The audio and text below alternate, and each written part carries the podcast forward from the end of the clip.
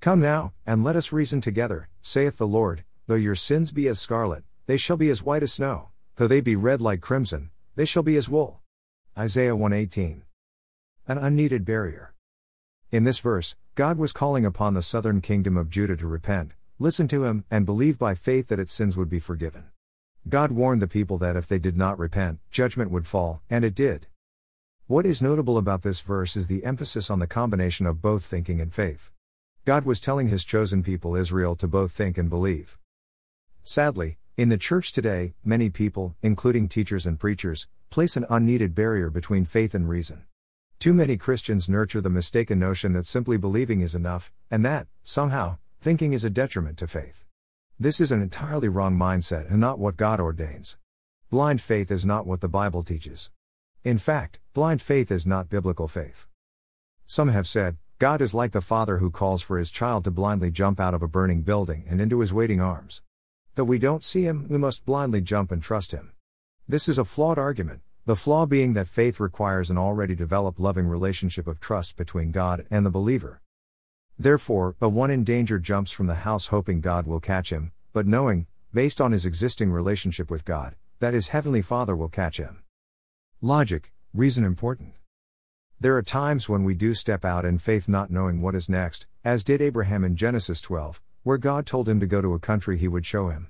However, we do a great disservice to the body of Christ and those struggling with their faith who have sincere questions about the Bible, history, belief, and reason when we don't let them ask questions about these things.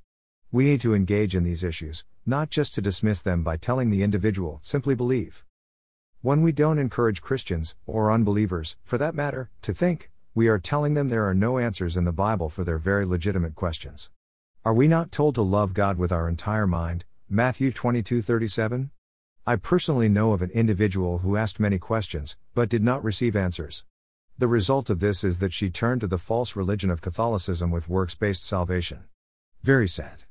We could debate whether or not this person would have believed, but the point is that it is incumbent upon believers to engage people with logic and reason, empowered by the Holy Spirit side by side with God.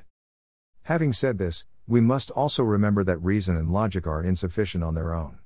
Like all other aspects of human nature, logic and reason have been affected by sin. Our thinking and reason can only take us so far. They cannot overrule special revelation from God. Note in our focus verse how God encourages us to reason together. God doesn't want us to draw conclusion based solely on ideas, fears, or misunderstandings. He wants to think with us.